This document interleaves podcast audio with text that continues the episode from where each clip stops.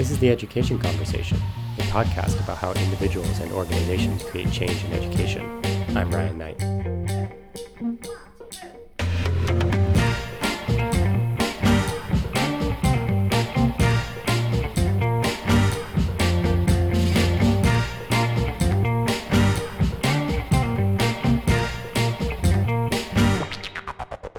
Carrie Conaway is the Chief Strategy and Research Officer at the Massachusetts Department of Elementary and Secondary Education, where she helps the Commonwealth of Massachusetts set its priorities in education by commissioning and evaluating research and leading strategic planning for her department.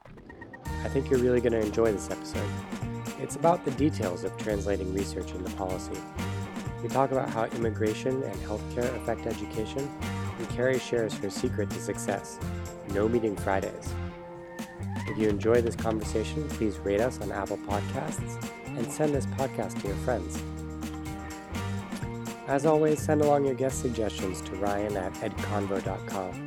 I really want to hear from you. Okay, let's go. Carrie, thank you for joining. Thank you. I'm glad to be here. So, I uh, was considering for a time doing a PhD in education, and I had decided not to. And part of it was because I came to think of research as sort of like the weather system, where I know that, like, conceptually, water in the ocean turns into rain, you know, on my house. But the process of like water actually being evaporated and then going into clouds and then coming and raining somewhere else, uh, it just seems like kind of suspicious to me. So the process of like pouring my little thimbleful of research into the you know research ocean, and then that would be absorbed through policymakers somewhere, and somewhere else it would rain. Uh, rain, rain action based on research. Uh, it, it seemed like a, a very indirect path to to impact.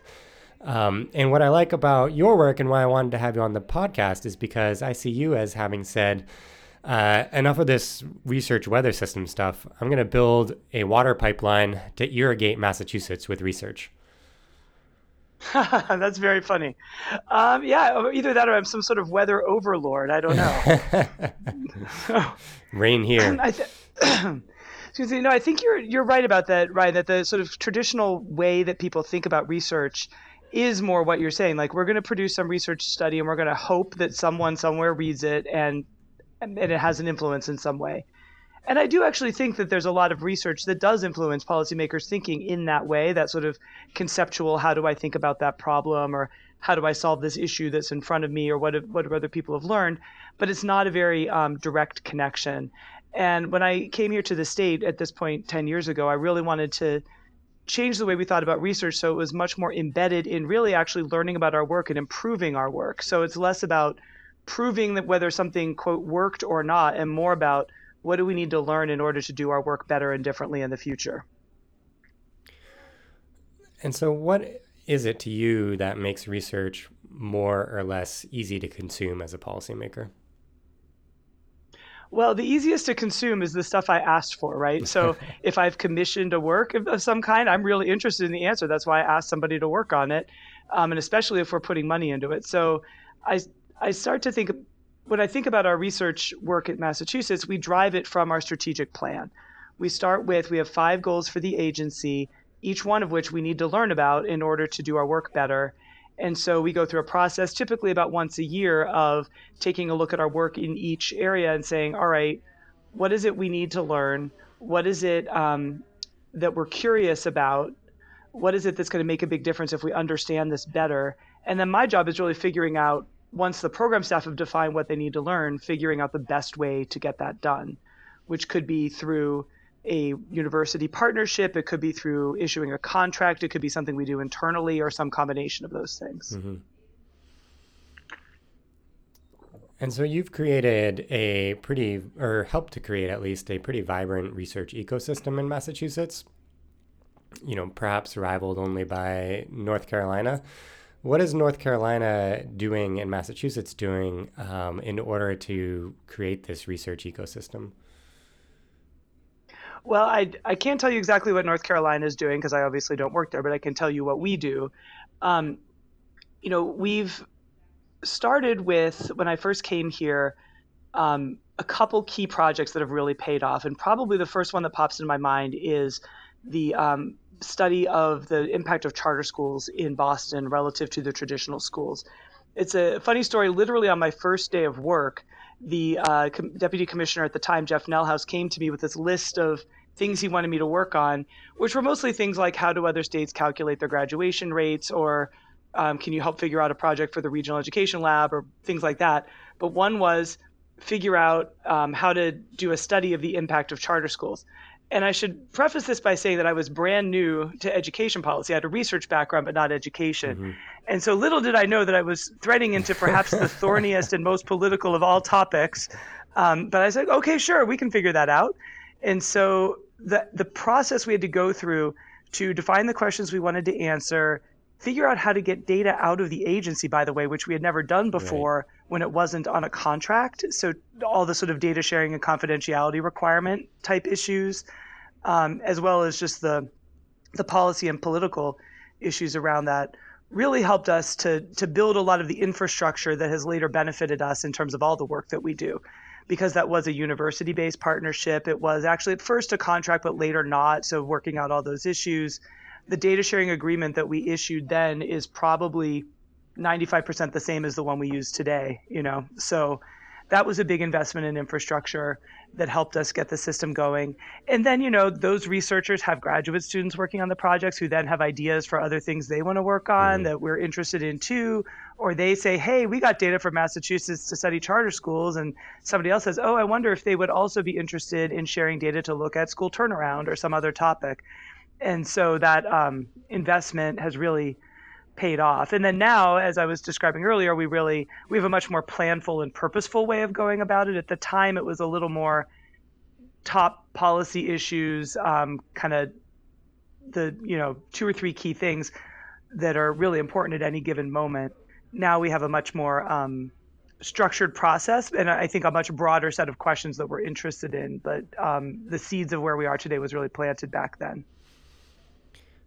So perhaps a little cross-state competitiveness here. Uh, it may be that there are probably more studies coming out of North Carolina than Massachusetts. Uh, why is that? Why is North Carolina uh, sort of? Why isn't Massachusetts doing more? I guess. So second best isn't good enough. Exactly. Is that what you're exactly, saying, right? Yeah. so, excellent.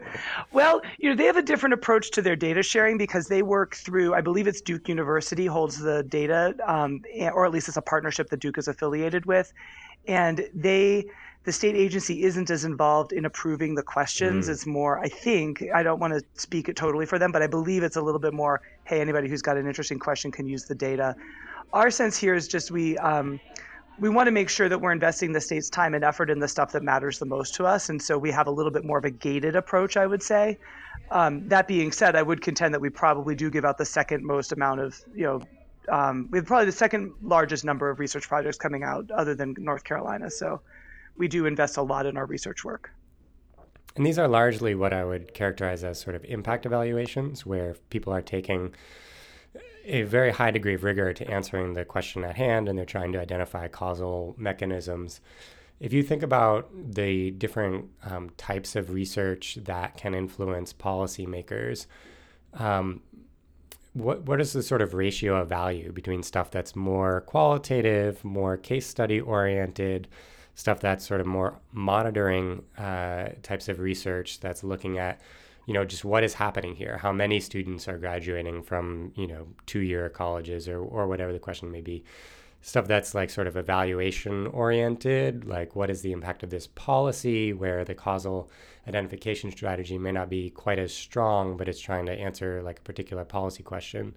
And then this real impact evaluation stuff where you're really trying to look at, you know, charter lotteries or some other natural experiment. It, for Massachusetts, I think our our most value that we get out of research is more actually not so much the impact evaluations, mm. although those are important and we like to sponsor them where we can. Uh, but I think implementation research is extremely helpful, especially when coupled with an impact evaluation. Some of the best projects we've worked on are the ones where we get a sense of both implementation and impact. Because in the end, my job is not to run the perfect research study with a perfectly identified causal analysis. It's to improve the education of a million kids in the Commonwealth and I don't want to let the uh, the baby go down the drain with the bathwater here. If we can learn something that's going to help us improve, even if it may not be, you know, a randomized control trial or something equivalent, that's still better than just not looking at it at all. And so our struggle is to figure out how far can we push and try to get to doing proper rigorous causal impact analysis where that's appropriate and makes sense for the program but also where do we compromise but still do something rigorous maybe just not going to meet what works clearinghouse um, requirements or something like that so that assumes that the sort of directionality of the less rigorous research is positively correlated with the directionality of more rigorous research right because it, it could be that the actual sign would flip from a less rigorous evaluation to a more rigorous evaluation? It could, although in the couple cases where we've had an opportunity to test that, it, that has not been the case. Uh, the charter school study is another is a good example of that, mm-hmm. where in the initial study we actually had them look at for the schools where there was a lottery, they did the lottery analysis, but we were worried that was only a small number. I think it was like six or something schools had enough additional applicants to be able to run the lottery analysis. So we asked them to also run a more traditional um, regression based control design on all the schools. And we got not only the same directionality, but fairly close to the same coefficient, so fairly similar measured impact across the two. Um, and that's generally been my experience. You're right that it could happen that you would get the wrong answer if you if you didn't have a proper um, random assignment or something equivalent. But generally, my experience is that they're at least going in the same direction and they're going to lead you to approximately the same conclusion. So you sort of get the study, um, and it you know suggests a potential direction. Like, what happens then? I think that's actually in a way framing it the the process, not the way that we work. I think we don't normally sort of like sit around and wait for the study you know we kind of like ideally we're engaging with the researchers the whole way along and we're learning from the work and let me actually tell you a story that i think really well exemplifies this because it's the same set of researchers doing two types of deliverables and how we've shifted over time one of the very first projects I worked on here, other than the charter school project, was an evaluation of the expanded learning time program in Massachusetts, which expands the school day by about 300 hours over the course of the year for at any given time roughly 20 schools. And they're supposed to be doing three things expanding time for student learning expanding time for student academics and expanding time for teachers to collaborate together and this is a big initiative we're spending you know $12 million $15 million a year something like that and we have an evaluation attached to it that's so the good thing that we did was we had both an implementation and an outcomes analysis so it wasn't just you know did the kids mcas scores improve but also what do teachers think about it? What do students think? Are they getting tired by the end of the day? Um, are they experiencing costs they weren't anticipating? Those kinds of questions as well. The problem was we commissioned Abt Associates to do the traditional annual research report, which is sort of like the standard thing that you commission. You say, please write us a report every year on this program.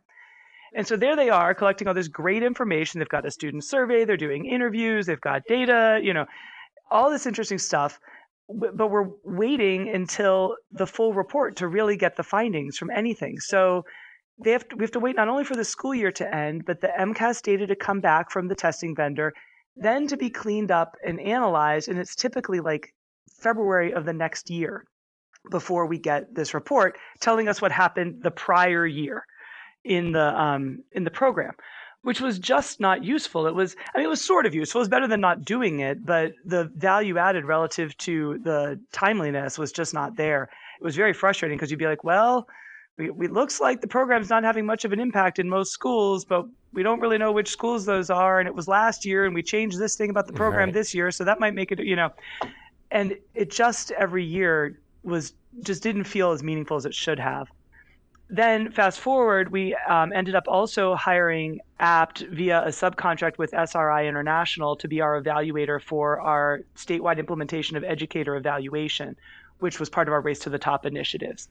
And it's not only the same contractor, literally the same human beings are on this project, but we totally changed the deliverables. We went to something that was more of a initially kind of quarterly report. So tell us everything that you've collected and learned so far this quarter ultimately we, we shifted then to like get your survey done and get us the results as soon as the survey's done and who cares if that's quarterly we'll kind of do it based on the data collection mm-hmm. cycle and eventually even don't so much worry about sending us reports in a format that makes sense for us. Give us reports in the format that we can give directly to districts. So we're feeding stuff back to districts and we're kind of learning along the way, but we're trying to push towards the districts learning and not just us. And it's just a great example, I think, of how how you conceptualize what you want your research for um, and how you plan for the kinds of things you ask for, whether from a university partner or for a vendor, um, can really make a big difference in terms of how research actually gets used. That's a great story, and I, what I like about it is uh, the emphasis on who is doing the change there, shifting um, to mm-hmm. being mm-hmm. directly to the districts.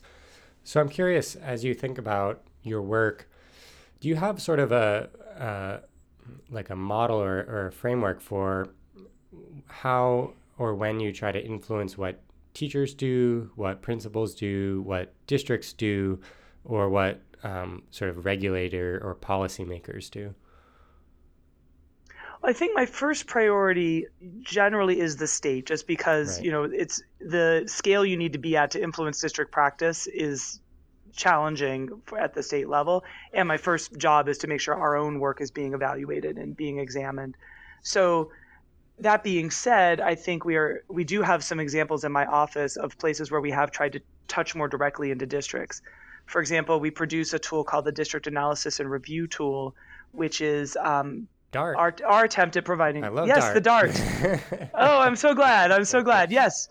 Well, it was inspired by Karla Baehr, who was a deputy uh, commissioner here a while back, who said, you know, when I was a superintendent in districts, I could look on your state profiles webpage, but it was really hard to know what other districts or schools I should compare myself to, what my trend looks like over time, how that compares to my comparison or compares to the state. And we thought, you know, we publish all this data, but we weren't doing a lot to help people use it. And so the DART's a good example of where we're trying to get a little closer down to district level analysis to help inform decisions. And then more recently, we're working right now to develop a series of reports that we're calling RADAR for Resource Allocation and District Action Reports.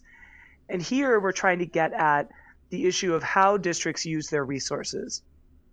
Our concern is that our state population of K to 12 students is on a not a super fast decline, but it's declining slowly mm. over time.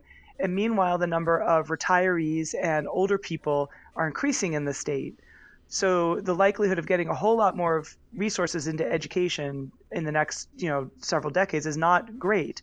And we need to help districts think about how to better use the resources they already have um, instead of just sort of assuming they're going to get an X percent increase in their budget every year. So we're trying to use the state data that districts already report to us and feed back to them. How do you compare in terms of your average class size in your English classes compared to other districts? Or how do you deploy your special education personnel compared to others and how many of your kids are you serving in district versus out of district or how does your student to teacher ratio compare to other districts that serve kids like yours so not because we necessarily have an answer to the way districts should structure themselves but because comparative data sometimes can just open up a oh i never thought about that i could you know how are they managing to do the same task with you know three fewer teachers than i am and it generates conversations and inquiry that we think are really helpful. So those are, I think, the places where we most are trying to push on influencing district practice um, as opposed to the state.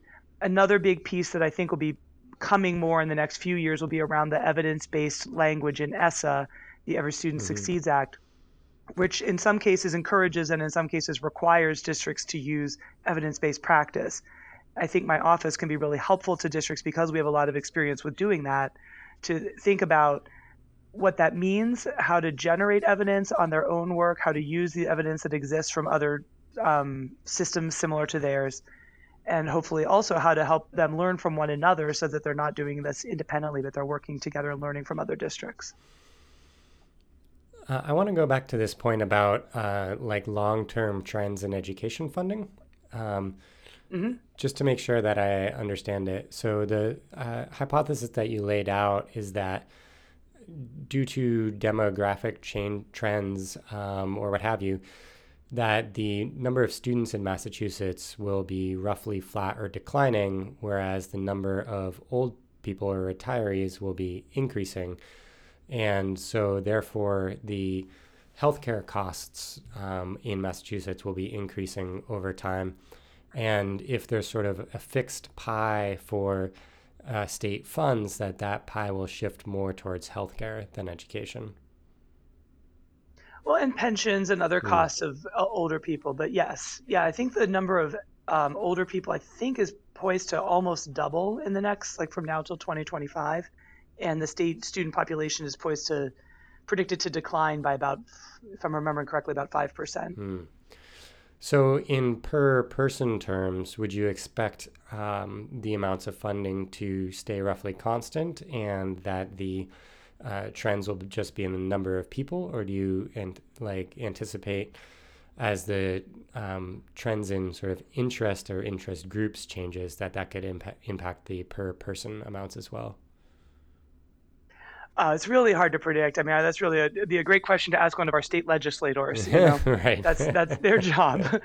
so my my main concern is just that you know compared to say several decades ago where you were seeing increases in student population, we are not seeing that now, and so just on a dollar for dollar basis, it's you, you just you're looking into the tea leaves. You're my sense is that we should not assume that every district's going to get a three percent increase the way that they have yeah. in the past. Yeah, I think this is a critical point because um, right now the national debate uh, issues of healthcare and immigration are so much louder than issues of education, though education has sort of a persistent noisiness to it when you're living yes. in education. Uh, but it is an example of how those debates can influence education strongly uh, to the extent that we have less immigration, then we have less increase in the number of students, and to the extent that um, we continue to not uh, directly address uh, healthcare challenges in a reasonable and reasoned way, um, then that can influence healthcare spending, which can influence uh, the dollars that are, are available to education as well. Yeah, and then of course all of those interact with one another as well. So in Massachusetts, our largest growing, fastest growing student demographic group is English language learners, the large majority of whom are immigrants. So even as we're seeing student and overall student enrollment declines, we're seeing a pretty substantial uptick in English language learners, which means we're now serving a more um, a more disadvantaged student population on the same amount of resources. Hmm. So, uh, as you are trying to influence policymaking at the state level um, through this this research program that you're running, um, how do you build a case for change using evidence? Is it something that people are really hungry and eager for, or are you strategic about how you uh, work evidence into program design? You know, I am so fortunate that I have an exceptionally nerdy group of colleagues and peers here at the agency. So, my commissioner is um, has had a job similar to mine in the past in the school district of Philadelphia and mm-hmm. elsewhere. So he's very up to speed, and is it's not infrequent he comes to me with, "Hey, did you see this new research project about blah blah blah," um, which is great. And then the um, the three senior associate commissioners who cover the majority of the programmatic work of the agency, each in their own way, is very invested in research and evidence and learning from their work. Um, and so it really facilitates my job in a way that is um, I, I, gives me a real privilege relative to what I imagine some other states may may have a different set of constraints. Um, that being said, we do try to be really thoughtful about what what are the questions we we want to know. Are there questions to which we do not want to know the answer? um, those those kind of things, because I think you know any study that can be interpreted correctly can also be misinterpreted, right. and so we want to be thoughtful about making sure that whether it's our own work or, or partner, a research partner, that we're framing issues in a way that makes sense with the um, the policy context, that where people understand the challenges and issues that are, are that relate to that. And, and that's also where I think again that implementation research is so important because it gets at the why in a way that if all you have is the program increased student achievement by 0.03 standard deviations, it just feels lacking mm. and doesn't really drive change in a way that says, and we also learned that the programs that were implementing this the best had a much stronger positive outcome. And the three things that they were doing were these, and we didn't see those in the schools that weren't implementing well. And you know that kind of work is really, really important for us. Hmm. So when you say implementation research, you're more talking about trying to um, get into sort of productivity almost, or like how what are the things that you need to do to do this well which is, I think, slightly different from when you hear academics talk about sort of breaking into the black box of impact evaluation, you hear them talk about mechanisms a lot. So, like, what are the mechanisms here? And in mechanism studies, what they're trying to do is kind of distill universal principles that could be applied in different settings. Um, so, like, what are the um, different almost human characteristics that exist in a real way that are the reasons why this thing worked? Uh, and I, you can, I can probably tell by the way that I describe this that I'm a little bit disillusioned with the mechanism research because it's so wrapped up in the way that implementation happened within a given study. And so yours is more of a descriptive, um, how was this implemented, than a hunt for, you know, what particular cognitive learning trait do people have that this accessed.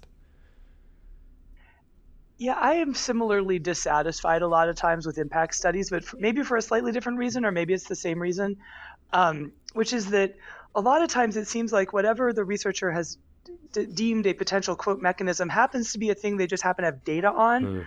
So they leave out lots of other potential hypotheses or theory that they could test because you know they happen to have some information about the class size in that so in the in their study so they're going to look at the that class size as a mechanism or whatever you know but it doesn't really feel like it's thought through from a theoretical framework of what do we think is likely to matter.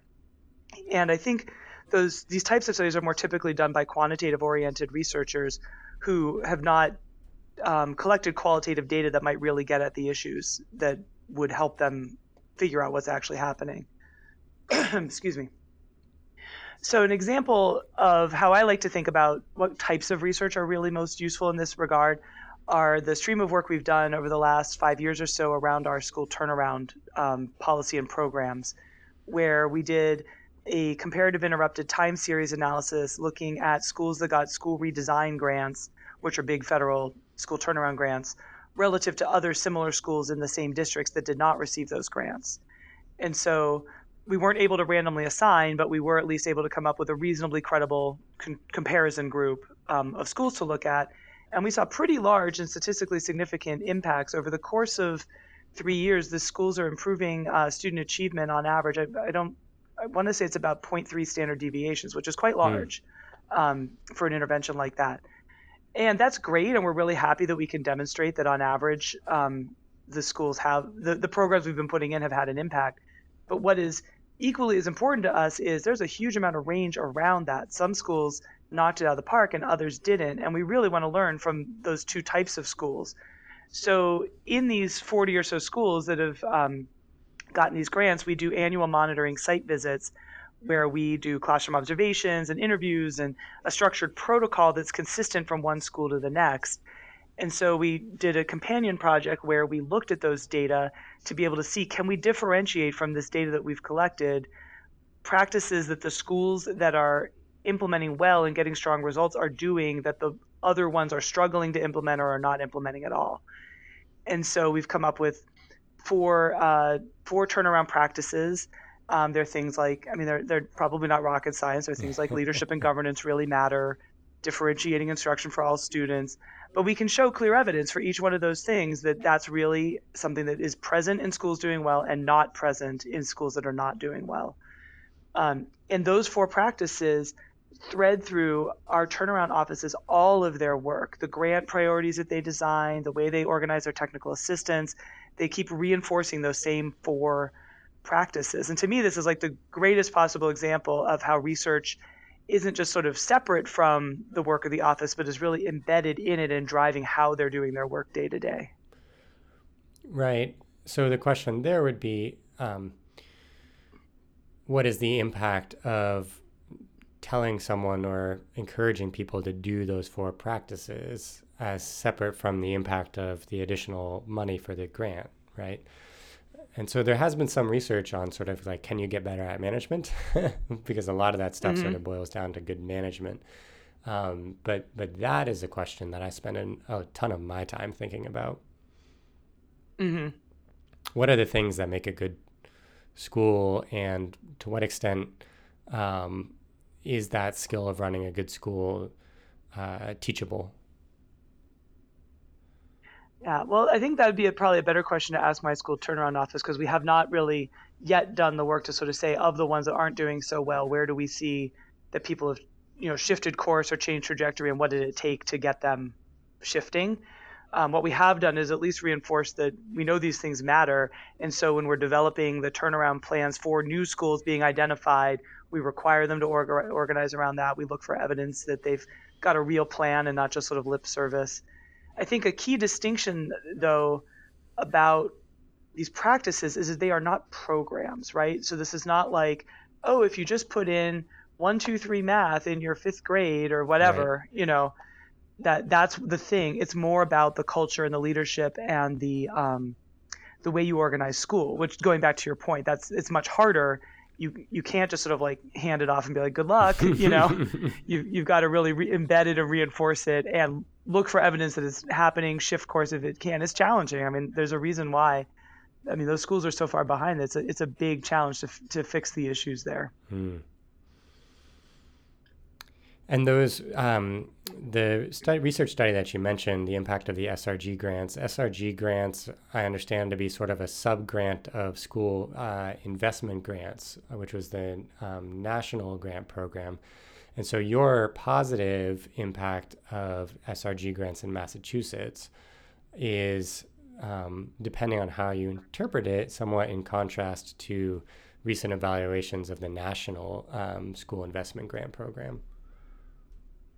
Yeah, yes, it is. Um, and I think though that the, that study I think got a little bit unfairly characterized as simply um, SIG grants don't work. Yeah. Whereas my read of it is it's a noisy zero as we call it in research. So like on average no impact, but there are some schools and some states where we are seeing positive results. Um, so in Massachusetts being one of them, for example, I think one of the big distinguishing characteristics was whether the state made their grants competitive or whether they did them as allocation grants and just gave everyone the same amount of money and you didn't have to compete for it. We had to, schools had to compete for ours, so you you had to have a good enough plan that we thought it was fundable. We did not just give money to every school that was eligible. Um, so th- things like that can make a big difference, and it's hard, I think, in a national study like that to get at the nuance of how each program played out on the ground and to explain that noisy zero in a way that um, people understand that it's not literally it's like you know i would not conclude that we are throwing money down a hole by investing in school turnaround i just think what it tells us is we need to learn more about how to do that work well. Mm, yeah. So i and i think that there though another question is to what extent is massachusetts just different? Um, so, you know, Massachusetts is always a positive outlier in education and in stories about education. And I'm interested in your take on, you know, if you didn't know what the highest performing state for child's education was in the country and you had to guess, a reasonable guess would be the state with the highest levels of parent education. And Massachusetts is the state with the highest levels of both parent education and child education. Um, and it also has one of the largest uh, achievement gaps um, between uh, you know students who have parents with high education and low education or high income and, and low income. Um, so to what extent do you think that Massachusetts' advantage in education is uh, durable and real? And to what extent do you think it's based on broader characteristics of the state? Well, I do think that a lot of the, if you look at NAEP and studies like that, where, where you're able to fairly compare across states, I mean, it is certainly the case that we have an advantaged population here. I also think, though, first of all, that we outperform even what you would predict given the characteristics we have in the state. Right. And that we did not, we were not always this way. If you looked at Massachusetts' performance in the early 1990s before standards-based reform, we were average, you know. And I don't think that the differential on parent education has increased at the same rate as our improvement on our outcomes has increased. Right. So it's, it's, a little bit of both things. I also think, I mean, our achievement gaps are the biggest problem in Massachusetts. We're in a different circumstance than, for example, um, Tennessee, which I think of. They similar. They have a similar research office to ours, so I think of them with us a lot. And there, they've just low performance overall, and their goal is striving to bring their state up to the middle, mm. which is an entirely different challenge.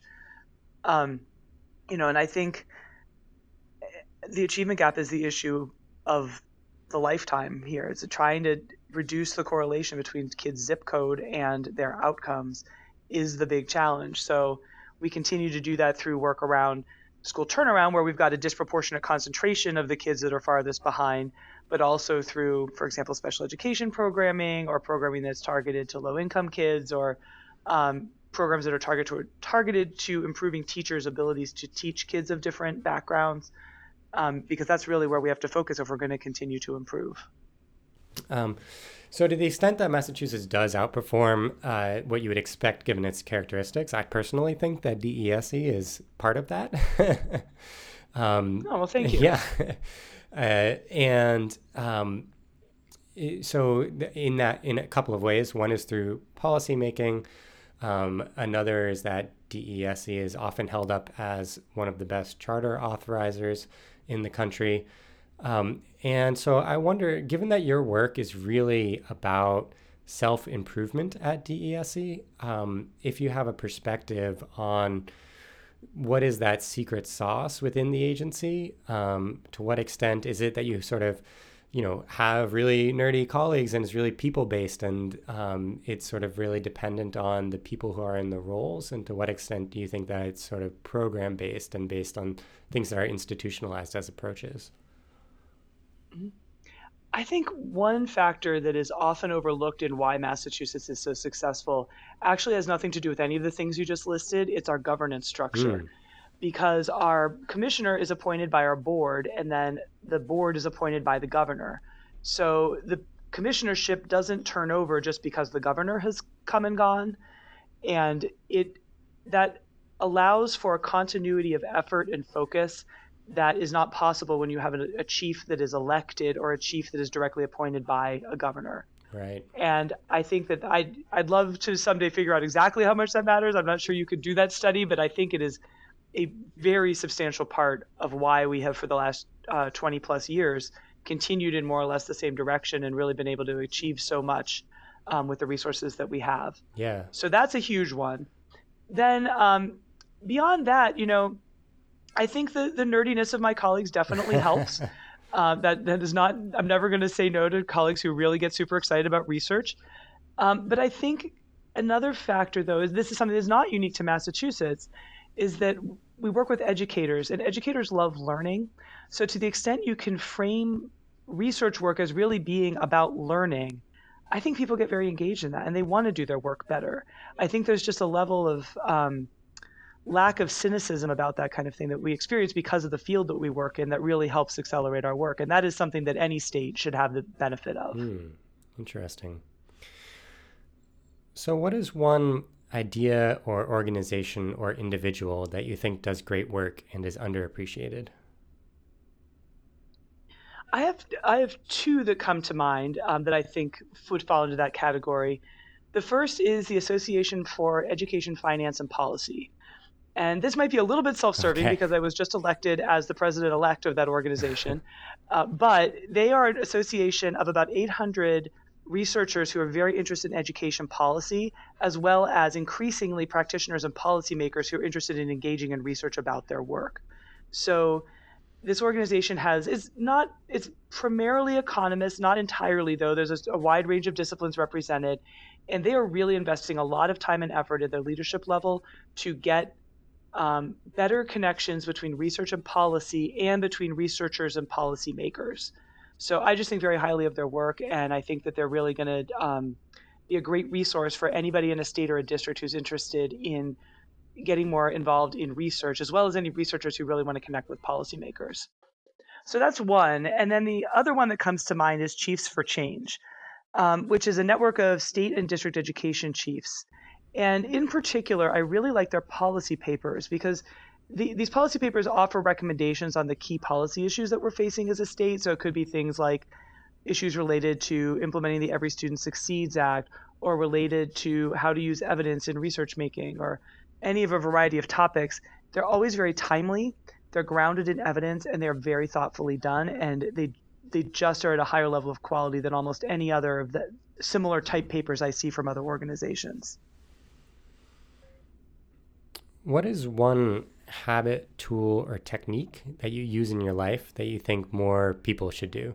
So it can be work related. I like to structure my meetings this way. I use this statistical technique that I find really helpful, or it can be unrelated to work. I'm a big biker. I use this type of, I don't know, bike shoe. I don't bike. what do you think? um, well, I think my work related habit that I, I, would encourage others to adopt is no meeting Fridays. Ooh. I really try hard to keep my schedule clear on Fridays for two reasons. One is that it allows me a little bit of flexibility. If something truly does come up at the last minute that's urgent, I'm not booked so solid that nobody can find time with me. And more importantly, I just find that if I don't feel caught up by the end of the week, then I spend the whole weekend kind of worrying about whatever thing I didn't get finished at work. Mm. Whereas if I leave myself some time on Fridays to clean up whatever email I didn't get to or do that sort of half day long writing project that I don't have time for otherwise, I just I feel more balanced in every aspect of my life. So I, I recommend no meeting Fridays. Uh, time for some deep work. Yes, exactly. That's great. I have one meeting Thursdays, but well, that's better. That's better. Does it like cut in the middle of your day though? Uh, no, it's in the afternoon when I sort of need to pull my head out of whatever I'm working on. But I find if if I did it on Fridays, I would get really pulled into a project that I would want to keep working on all weekend. oh yeah, yeah. I think one of um, one of my colleagues has. I think her whole center tries to do no meeting Tuesdays so that and then people like often work from home on that day or um, just try to not book each other so they all have a work day but i think similarly they don't pick fridays because they don't want to get pulled into stuff they can't finish thank you to carrie for joining this conversation carrie is at cl conaway on twitter and i'm at rg knight. Please rate us on apple podcasts and do tell your friends about the education conversation